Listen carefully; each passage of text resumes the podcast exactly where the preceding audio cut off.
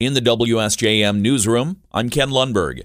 The Buchanan City Commission last night censured one of their own after several weeks of infighting at the commission that began over the suspension and eventual resignation of the city manager. The commission voted to censure Commissioner Dan Viansky and asked for his resignation.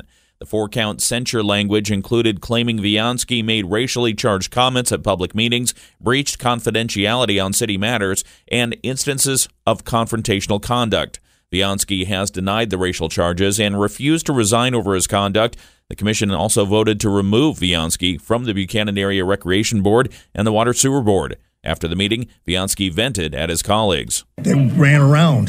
They went all three different directions. They wouldn't answer my question. They want to treat me like I'm a taxpayer. They're not going to allow me on committees. Viansky said he will not resign from the commission and will continue to fight the recall movement that's been launched. Mayor Sean Dennison called the events of the last several weeks frustrating, saying it's made a mockery of the local government and put the community in a bad light. If you're planning to visit the doctor soon, you might experience a longer than normal wait time. That's because, according to Corewell Health officials, the rising number of respiratory illnesses is putting them near capacity. Speaking to members of the news media yesterday, Dr. C.J. Gibson, Vice President of Medical Affairs at Corewell Health's West Michigan office, said their facilities are seeing a significant increase in patients with respiratory viruses, resulting in longer wait times at urgent care centers, walk-in clinics, primary care offices, and emergency departments throughout the state. Gibson said they're not yet seeing the levels seen during the height of the pandemic, but cases are heading that direction. But I would say that it's pushing us up towards those capacity type levels where we start reevaluating how we deliver care in certain areas. Because as you can imagine, having that many people in the hospital at once, it makes it more difficult to do the things that you're usually doing. Gibson said if you're not feeling well, make sure you pick the right level of medical care you need before defaulting to the emergency room. There's a time to go to the emergency department and there's a time to utilize an urgent care or a walk-in clinic. But a lot of it kind of depends on what your symptoms are and what you're experiencing. Despite the rise in respiratory illness, Corewell officials are not implementing a mask mandate, and there is no move to limit visits by family members of patients. Officials encourage people to wash their hands frequently, stay home from gatherings if you're sick, and get the flu and COVID vaccines to reduce your risk of severe illness. Southwest Michigan is getting a blast of winter weather this week after a relatively mild December. National Weather Service meteorologist Maddie Johnson tells us the snow that started last night will turn into rain. However, that's not all we're getting this week. We are keeping tabs on a stronger system that is set to move through Friday into Saturday, and that'll bring us some snow chances as well as some very gusty winds, maybe winds up to about 35, 40 mile an hour gusts. Johnson says it's too early to say how much snow we'll get this weekend. She notes the winter so far has been quite tame around the region. Looks like Niles, Michigan had a total of an inch of snow in December, and that tied for the fourth least snowiest on record. As you're out there driving today, Johnson advises give yourself plenty of space between vehicles. She adds untreated roads along bridges could be slick at times. St. Joseph City Commissioners have taken the final step to allow short-term rental units downtown. At their Monday meeting, they held a second reading on the zoning ordinance amendment to permit short-term rentals in as many as 55 units in the downtown development district. At their last meeting, the debate was over parking requirements for the vacation rentals.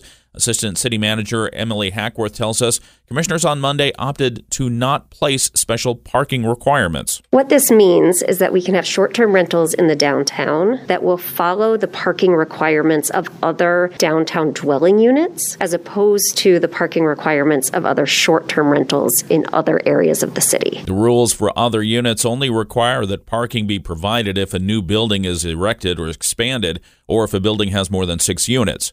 Hackworth says she's heard plenty from downtown business owners about allowing short-term rentals. Business owners certainly are really excited, looking forward to the opportunity to have more business coming into the downtown. So I think they're really looking forward to see the growth that this might create. Commissioners only heard one comment opposing the downtown short-term rentals and one comment in favor. The new rules take effect in 10 days.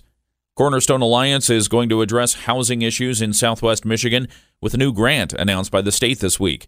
Cornerstone Vice President of Business Development Andrew Hahn tells us the $50,000 grant from the Michigan Department of Labor and Economic Opportunities Office of Rural Prosperity will help the group work with communities to create a plan for housing development and rehabilitation. The most recent studies show a need for housing of all kinds across the county.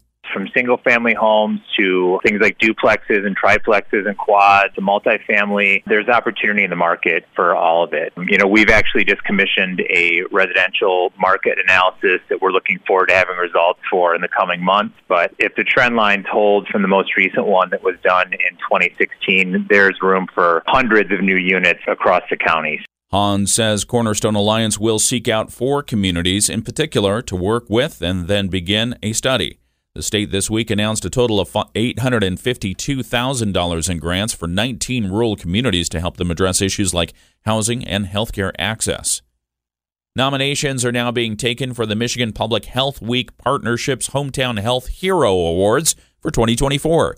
The Michigan Department of Health and Human Services says the program has been around for 20 years, and 10 awards will be given out this year. The partnership's Jim Cavall tells us they want to honor people who are making a difference. The Hometown Health Hero Award seeks to highlight individuals or groups that are doing significant and measurable work within their communities to improve the health and safety of the local community. Cavall says all kinds of individuals and organizations can be hometown health heroes. District court judges in the past awarded. We've had a county commissioner back in 2010 receive the award. There was a group at Meijer back about 10 years ago that developed a nutrition labeling system that Meijer pioneered. That group also won the award. Past winners have included Benton Harbor Department of Public Safety Director Dan McGuinness in 2020 for his efforts to fight illegal dumping, and Southwest Michigan Behavioral Health in 2018 for fighting the opioid epidemic. Cavall says nominations are open through the end of January. The winners will receive their awards at a ceremony at the Michigan Capitol in April. We have links for more information and how to nominate at our website, WSJM.com. The Miss America competition is happening this week in Orlando, Florida, culminating in the finals on Sunday. Competing for the title is Southwest Michigan's Maya Shuknek. Maya was raised in Buchanan, was Blossom Time's Miss Congeniality, crowned Miss Michigan, and now she's on the national stage competing for the top title of Miss America. Blossom Time Festival President Anna Abdelnauer says she's watching the competition closely and rooting for Maya. Even though we're kind of small on the smaller scale, here in Southwest Michigan, we're still pretty mighty. I mean, Maya's proof of that. We've got, a very strong candidate now competing for the title of Miss America, and how awesome is that to see Maya do so well? Abdelnauer said competitions like this help young women develop public speaking skills and enhance their personal platform. And I do believe this is all part of what they're learning at Blossom Time and Miss America program. I do believe it's all something that has really helped young women move forward. And, anytime you can empower young women to have a chance to be able to compete and feel great about it, it's awesome. Abdelnauer says no matter what happens Sunday, Maya has done an amazing job representing Michigan, and she has a very bright future ahead. A new national survey of small business owners shows bipartisan concern over high healthcare costs. According to Small Business for America's Future, 55% of respondents in Michigan do not offer health insurance for their employees because of high costs. Co-chair Shondell Newsom. We know that Michigan is home to over 902,000 small businesses with 1.9 million small business employees, representing 48.3% of Michigan workers. So it's a lot. And just similar to the state that I reside in, more than 99% of Michigan businesses are defined as small businesses. The coalition also says a majority of business owners say rising healthcare costs are impacting their ability to hire and grow their businesses. And the Better Business Bureau is warning of charity scams connected to Japanese earthquake victims.